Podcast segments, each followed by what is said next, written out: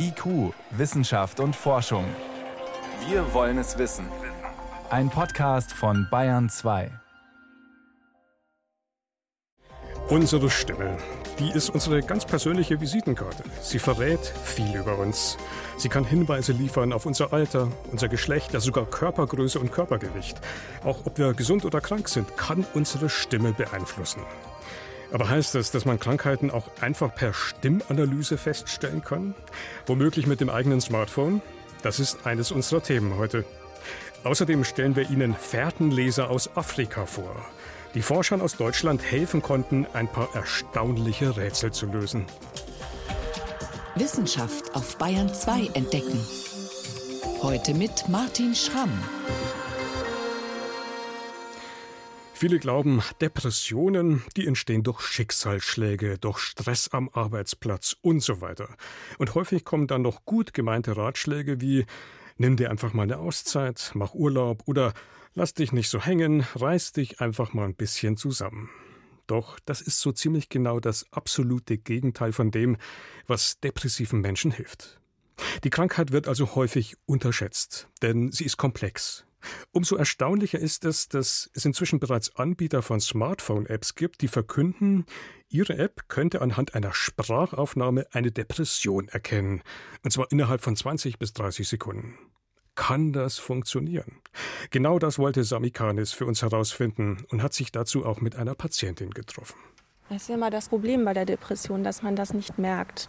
Ja, so wie man spricht, ist tatsächlich in den Phasen, wenn man es ganz zulässt, die Krankheit, man spricht langsam und man lallt fast, dass man das Gefühl hat, auch oh, nicht, dass die denken, ich bin betrunken oder so. In den schlimmen Phasen einer Depression wird alles bleischwer, sagt Katrin, die eigentlich anders heißt. Oder ich habe meinen Kindern abends vorgelesen und habe dabei gelallt, weil ich es nicht geschafft habe, so richtig den Mund aufzukriegen. Ich weiß auch nicht, alles ist verlangsamt. Vielleicht war das auch in meinen Körperbewegungen, das weiß ich nicht. Aber man merkt die Lähmung, als ob man umklammert wird. Ja, Verlangsamung innen und äußerlich. In der Depression verändert sich eigentlich alles. Der Schlaf, der Appetit, die Bewegung, der Muskeltonus, die Herzrate, der Blutdruck, alles reagiert, weil es eine Erkrankung ist, die den gesamten Körper in Mitleidenschaft bringt. Sagt Ulrich Hegel, Professor für Psychiatrie und Neurologie. Er leitet die Deutsche Depressionshilfe und er ist überzeugt, nicht nur Fachärztinnen oder Pflegekräfte in psychiatrischen Einrichtungen können Veränderungen bei Patienten erkennen, eine Software könnte das auch, zumindest theoretisch. Your voice holds millions of data points. Canary Speech has patented a revolutionary technology im Netz aber werben zahlreiche Hersteller damit, eine Depression anhand von Sprachaufnahmen zu erkennen, innerhalb weniger Sekunden.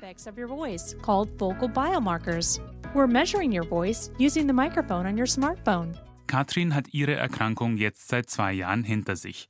Das sagt sie selbst und das sagt auch ihre Ärztin. Wir testen die Apps mit ihr. Sie müssten Katrin als gesund einstufen. Kennt man auch so ein bisschen von Meditations-Apps, da kann man das auch machen. Angeblich reicht dieser App schon eine kurze Sprachaufnahme für die Analyse. Was Katrin erzählt, ist unwichtig. Die KI analysiert, wie sie spricht. Okay, heute war ich im Unterricht und habe mit den Schülern über Genetik Die Parameter, die die App auswertet, sind wie viele Wörter spricht jemand pro Minute? Wie viel Druck ist auf der Stimme? Und wie groß ist der Frequenzbereich? Also spricht jemand monoton oder lebhaft? Einen neuen Kurs kennengelernt und mit den Schülern die Inhalte besprochen, die anstehen. Während die Auswertung läuft, gibt die App Tipps für mentale Gesundheit. Okay, jetzt sagt mir die App, dass ich regelmäßig laufen soll, dass das meiner Stimmung gut tut, ja. Dann das Ergebnis. Oh, exzellent.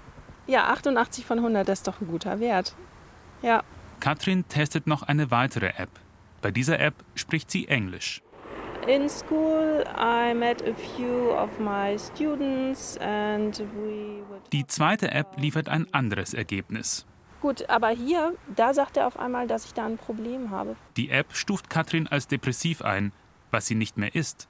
Das ist die Frage, woran das liegt. Es gibt eine große Varianz zwischen den Menschen. Der eine spricht schon von Haus aus leiser und langsamer und der andere redet wie ein Maschinengewehr. Und entscheidend ist die Veränderung gegenüber dieser Baseline. Mit Baseline meint Hegel, wie spricht ein Mensch, wenn er gesund ist, also ohne Depression? Wichtig sei dann, wie sich die Stimme verändert, wenn genau diese Person depressiv wird.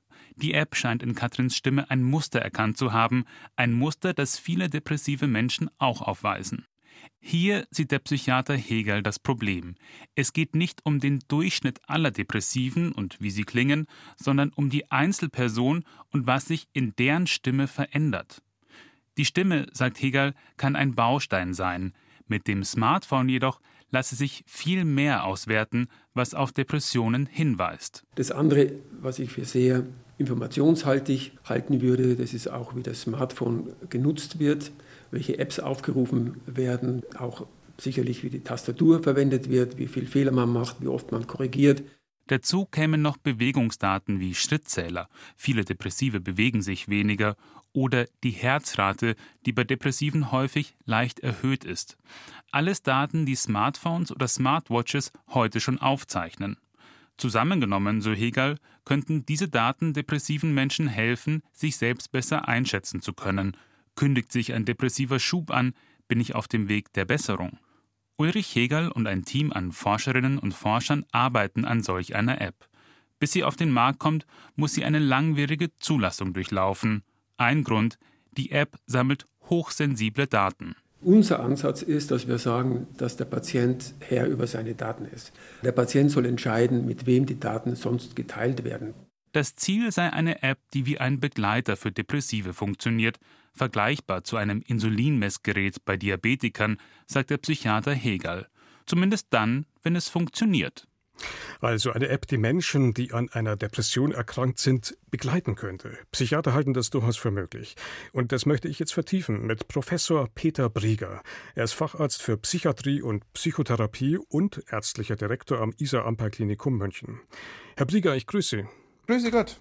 Können wir das vielleicht nochmal deutlich machen? Diese ja. Krankheit Depression. Manche meinen ja, da ist jemand schlecht gelaunt oder irgendwie niedergeschlagen, weil das Wetter schlecht ist.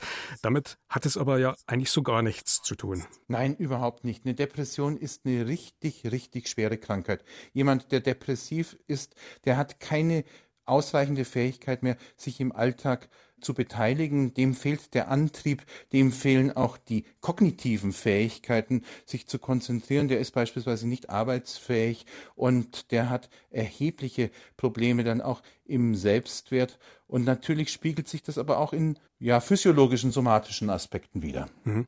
Und so eine Krankheit kann in bestimmten Fällen auch tödlich enden. Absolut. Also einmal eine ganz von uns gefürchtete äh, Konsequenz ist der Suizid, dass sich jemand das Leben nimmt. Das ist ein relativ hohes Risiko, das da besteht. Das andere ist aber auch so, dass wir langfristig wissen, Menschen, die immer wieder depressiv werden, die leben auch kürzer, möglicherweise auch durch immunologische Prozesse, möglicherweise auch durch begleitende körperliche Erkrankungen. Hm. Das heißt, wir haben es hier mit einer hochkomplexen und in vielen Formen sehr schwerwiegenden Krankheit zu tun. Wie sinnvoll ist es denn, die Diagnose von so einer Krankheit einer App zu überlassen? Aus meiner Sicht im Moment nicht besonders sinnvoll, zumindest nicht in der Selbstdiagnose. Ich kann natürlich sagen, es gibt Expertensysteme, unterstützende Systeme, damit ich besser die Diagnose machen kann. Wenn ich aber als Betroffener selber dran denke, dass es eine Depression sein könnte, dann wüsste ich jetzt nicht, wo diese App ansetzen kann, weil ich als Facharzt würde die Depression an ganz spezifischen Symptomen dann diagnostizieren, wie beispielsweise den typischen Durchschlafstörungen oder der Antriebsminderung oder dem Morgentief oder dem typischen Grübeln oder den Inhalten des Denkens. Und die sind so typisch, dass eigentlich diese Diagnose nicht schwierig ist, wenn man dran denkt. Das Entscheidende ist nur, dass man dran denkt. Deswegen bin ich dann nicht so ganz überzeugt, ob die App da so hilfreich ist. Sie haben es jetzt schon angedeutet. Sie als Fachmann, wie diagnostizieren Sie denn eine Depression? Ich erhebe einen psychopathologischen Befund, so nennen wir das. Wir schauen uns verschiedene Aspekte an, wie die Kognition, wie die Wahrnehmung der Außenwelt, wie den Antrieb, die Fähigkeit, Freude zu empfinden, Wir schauen die Psychomotorik an, wie sich jemand bewegt. Wir schauen an, wie der Schlaf ist, wie der Appetit ist, wie auch das sexuelle Verlangen ist, wie der Mensch mir im Gegenüber auftritt. Da ist die Stimme auch was ganz Essentielles. Wenn hm. jemand ganz langsam und unmoduliert spricht, ist es natürlich was ganz anderes, als wenn jemand exuberant in dem Bereich ist. Und das sind die essentiellen Punkte. Und aus diesen Beobachtungen und Befragungen und vielleicht sogar noch einer Fremdanamnese, wenn die Ehefrau oder der Ehemann dabei ist oder Eltern, Kindern, dann komme ich zu der Diagnose. Wie eindeutig oder wie mehrdeutig ist denn oft dann auch so ein Diagnoseergebnis? Das kann durchaus mehrdeutig sein, aber mehr unter dem Aspekt, dass körperliche Erkrankungen auch eine Depression verdecken können oder wie eine Depression ausschauen kann. Ja, was könnte das zum Beispiel sein? Zum Beispiel ein Hypophysentumor. Das ist gar nicht mal so selten. Wenn in der Hypophyse beispielsweise das Cortison nicht richtig ausgestoßen wird, dann kommt es zu depressiven Bildern. Die sind genauso depressiv. Die sind auch von der Phänomenologie, von der Psychopathologie Depressionen, aber die haben einen ganz anderen Hintergrund. Das sind organische Depressionen. Und da muss ich natürlich anders diagnostizieren. Sowas gibt es auch bei anderen körperlichen Erkrankungen. Oder nehme Long-Covid, das ist auch so eine Sache. Wann ist es Long-Covid? Ist es eine Depression? Natürlich ist Long-Covid keine Depression, sondern es beinhaltet halt depressive Symptome. Hm. Und wie wichtig ist der Zeitpunkt der Diagnose? Also möglichst frühzeitig, um dann eben auch bald und schnell reagieren zu können? Absolut, das ist ein ganz wichtiger Aspekt, den Sie da ansprechen. Denn wir wissen, wenn eine Depression langwierig ist, wenn sie sich mal verfestigt hat, dann ist sie viel schwerer zu behandeln, als wenn man sie frühzeitig entdeckt. Deswegen sind wir zum Beispiel auch sehr daran interessiert, auch bei Menschen, die immer wieder Depressionen haben, dass man frühzeitig Frühwarnzeichen entdeckt. Das sind zum Beispiel bei manchen Menschen plötzliche Schlafstörungen. Wenn die anfangen, zwei, drei Nächte morgens um zwei Uhr, um drei Uhr wach zu werden, dann muss man reagieren. Da könnte auch diese Veränderung der Stimmenaspekt sein. Das könnte durchaus auch ein Frühsymptom sein, ist aber eben nur beim Teil der Patienten und Patientinnen und nicht bei allen. Und was würden Sie abschließend jedem raten, der entsprechende Symptome oder Veränderungen an sich selbst wahrnimmt? Es gibt tatsächlich auch im Netz gute Selbsttests, zum Beispiel mit Depressionskalen. Die kann man durchaus auch nutzen. Die sind auf, meinetwegen auch auf der Seite des Münchner Bündnis gegen Depression. Ansonsten ist eine Depression eine schwere Krankheit und die gehört in die Behandlung eines Arztes, äh, einer Ärztin und dorthin sollte man sich wenden. Das kann ein Hausarzt sein, es kann eine Fachärztin sein, kann ein Psychotherapeut sein die fachliche Betreuung ist bei der Depression richtig und wichtig und die Kollegen und Kolleginnen machen es auch sehr gut.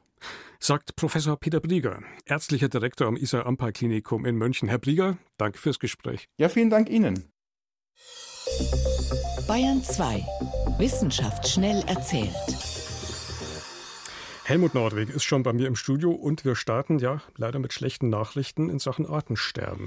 Ja, es geht um die Amphibien, also um Frösche, Kröten oder auch Molche, Salamander, solche Tiere.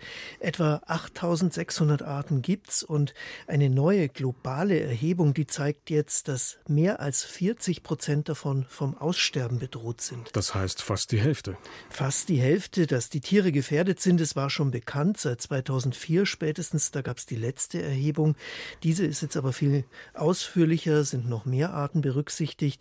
Die Gründe haben sich an sich nicht sehr geändert. Lebensräume werden zerstört, Moore trockengelegt, Wiesen landwirtschaftlich genutzt, flüssig begradigt, sodass Auen verschwinden. Hm. Klimawandel, der Klassiker. Der ist natürlich jetzt nur äh, dramatisch noch dazugekommen, ist auch ungünstig. Amphibien, die können kaum wandern in geeignetere Zonen, so wie das andere Tiere tun. Pestizide ist auch so ein Faktor und Pilzkrankheiten. Da gibt es den Chytridpilz und seit einigen Jahren auch Besal, tödlich für Salamander, vor allem in Belgien und den Niederlanden. Ja, und seit 2004, da sind mindestens vier Arten konkret ausgestorben. Das klingt jetzt nicht nach sehr viel, nee. aber 160 möglicherweise, die findet man eben auch nicht mehr, hofft, dass sie nochmal auftauchen. Also am schlimmsten Fall sind es 164, die verschwunden sind. So ist es, genau. Ja. Und äh, einige haben sich aber auch erholt und da sieht man, was wichtig ist, Schutzgebiete und dass die auch durch Korridore vernetzt werden. Wir sprechen über ein ganz anderes Thema jetzt, über die Musik von Ludwig van Beethoven oder auch andere klassische Musik, wenn wir die im Konzertsaal hören. Da passiert nämlich was, was uns magisch vorkommt bei vielen Zuhörenden gleichen sich die Atemfrequenz und der Herzschlag an. Ist spannend, weil so Effekte, dass Musik uns synchronisiert, die gibt es ja schon länger zu beobachten. Ne? Ja, von Musikern zum Beispiel weiß man das schon lange. Das sieht man bei jedem Streichquartett. Aber Forschende in der Schweiz wollten jetzt eben wissen, ob das auch bei Zuhörern so ist. Und ja, sie haben Konzerte veranstaltet, die Menschen verkabelt mit Sensoren okay. und sehen dann zum Beispiel sogar, dass die Menschen sich gleich stark auf ihren Sitzen bewegen. Hm. Frage war aber auch, ob wirklich jeder im Konzert Atem und Herzschlag mit den anderen synchronisiert. Könnte auch eine Typfrage sein, oder? So ist es und das haben die auch getestet. Das Ergebnis, es sind nicht alle, vor allem Menschen, die sich eher mit anderen vertragen, offen sind für neue Erfahrungen, aber eher nicht diejenigen, die abwehrend, ängstlich in sich gekehrt sind. Und das Ganze ist übrigens auch bei anderer klassischer Musik so. Wir bleiben jetzt beim Thema Wahrnehmung. Es geht aber um Gerüche und die beeinflussen, wie wir Farben wahrnehmen. Dazu haben Forschende ein Experiment mit Versuchspersonen gemacht in einem dunklen Raum, dessen Luft gefiltert war, frei von allen Gerüchen. Nicht mal Parfüm dürften die Menschen tragen. Und dann wurde ein bestimmter Duftstoff in den Raum geschickt. Was kam da so? Ja, Karamell zum Beispiel, Zitrone, mm. Pfefferminz. Okay. Und die Probanden, die sollten dann auf einem Bildschirm die Farbe von einem Quadrat mit Schiebereglern auf ein neutrales Grau einstellen, also ohne jegliche Färbung. Und da zeigte sich, dass das eben bei einigen Düften nicht ganz neutral war. Das war, war kein so richtiges Grau. Nicht immer Kaffee zum Beispiel, eher ein bräunliches Grau, bei Zitronenduft ein gelbliches. Ja, kann man so erklären, wir wissen ja, wie diese Dinge aussehen, von denen der Geruch ausgeht, und das färbt buchstäblich dann ein, was wir sehen. Klappt aber nicht immer, bei Pfefferminz zum Beispiel. Würde man wahrscheinlich grün erwarten, oder? War aber rot. Oh. Und da wäre natürlich schon noch interessant, wie das bei unbekannten Geruchsstoffen ist. Vielen Dank. Helmut Nordwig war das mit den Wissenschaftsmeldungen hier auf Bayern 2.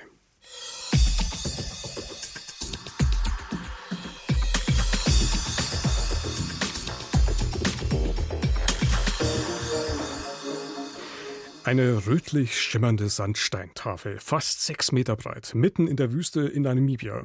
Zu sehen sind auf dieser Tafel alle möglichen Fußabdrücke von Menschen, aber auch Hufe und Tatzen und sogar komplette Umrisse von Tieren. Ein Gnu, ein Strauß. Menschen haben diese Bilder vor mehreren tausend Jahren in Stein geritzt, so viel steht fest. Aber recht viel mehr konnten die Forscher über diese eigenartigen Fußspurenbilder nicht wirklich rausfinden und haben sich daher Unterstützung geholt von Experten. Und zwar von Experten, die in der Regel eher selten an Universitäten und Instituten mitarbeiten. Traditionelle Fährtenleser aus Namibia. Und siehe da, die konnten tatsächlich helfen. Jenny von Sperber. Angefangen hat die Zusammenarbeit mit den afrikanischen Fährtenlesern in Höhlen, als Andreas Pastors von der Uni Erlangen prähistorische Fußabdrücke in Frankreich untersucht hat. Menschliche Fußabdrücke. Die Wissenschaftler hatten natürlich ihre Vermutungen und Theorien, was die unterschiedlichen Abdrücke alles Spannendes zeigen würden. Aber als sie die Abdrücke den Fährtenlesern aus Namibia gezeigt haben, haben die sie teilweise ganz anders gedeutet. Das beste Beispiel, wo sich die Forschung geirrt hat, ist in der Höhle Tuc de Doubert. Das ist eine Höhle in den Pyrenäen und ganz am Ende befinden sich zwei skulptierte Lehmfiguren. Die sind etwa 17.000 Jahre alt. Und 20 Meter entfernt ist eine Fläche und dort haben die Menschen eben den Lehm beschafft, aus dem die späteren Figuren geformt wurden. Und man findet dort 180 Fußabdrücke, meistens nur Fersen. Und die meisten Forscher haben dort vermutet, dass hier rituelle Tänze stattgefunden haben.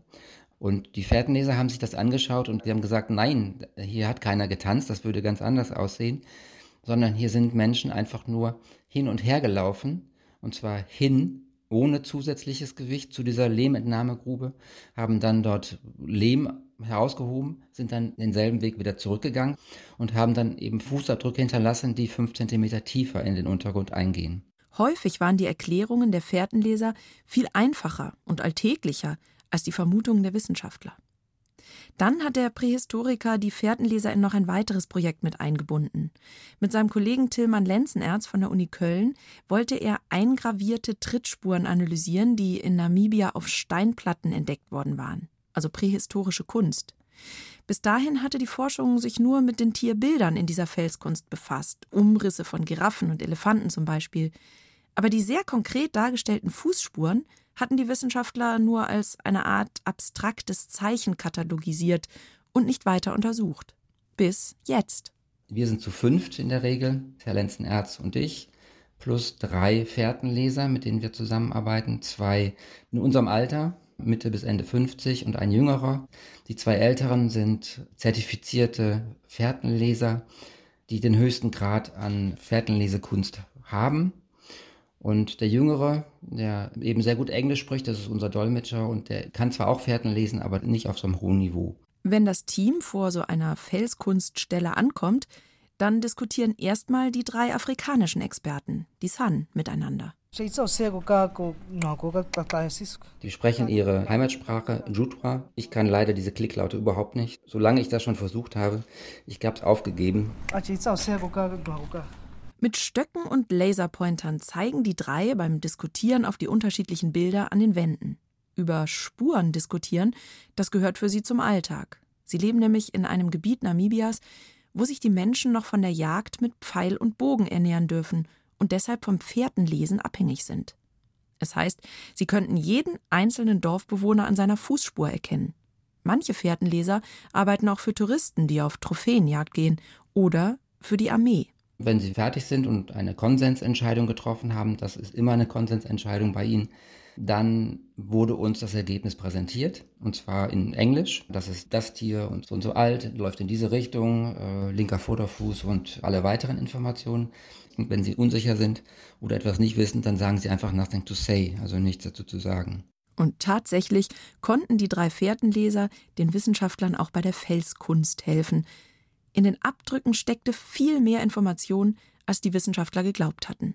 39 verschiedene Tierarten konnten sie unterscheiden. Sie sind jetzt nicht einfach willkürlich auf die Felsplatte gebracht, sondern es gibt eine gewisse Ordnung. Diese Ordnung verstehen wir natürlich nicht. Wir sehen, dass meinetwegen die Giraffen sind eher nach oben orientiert, Zebra, Fußspuren gehen in alle Richtungen.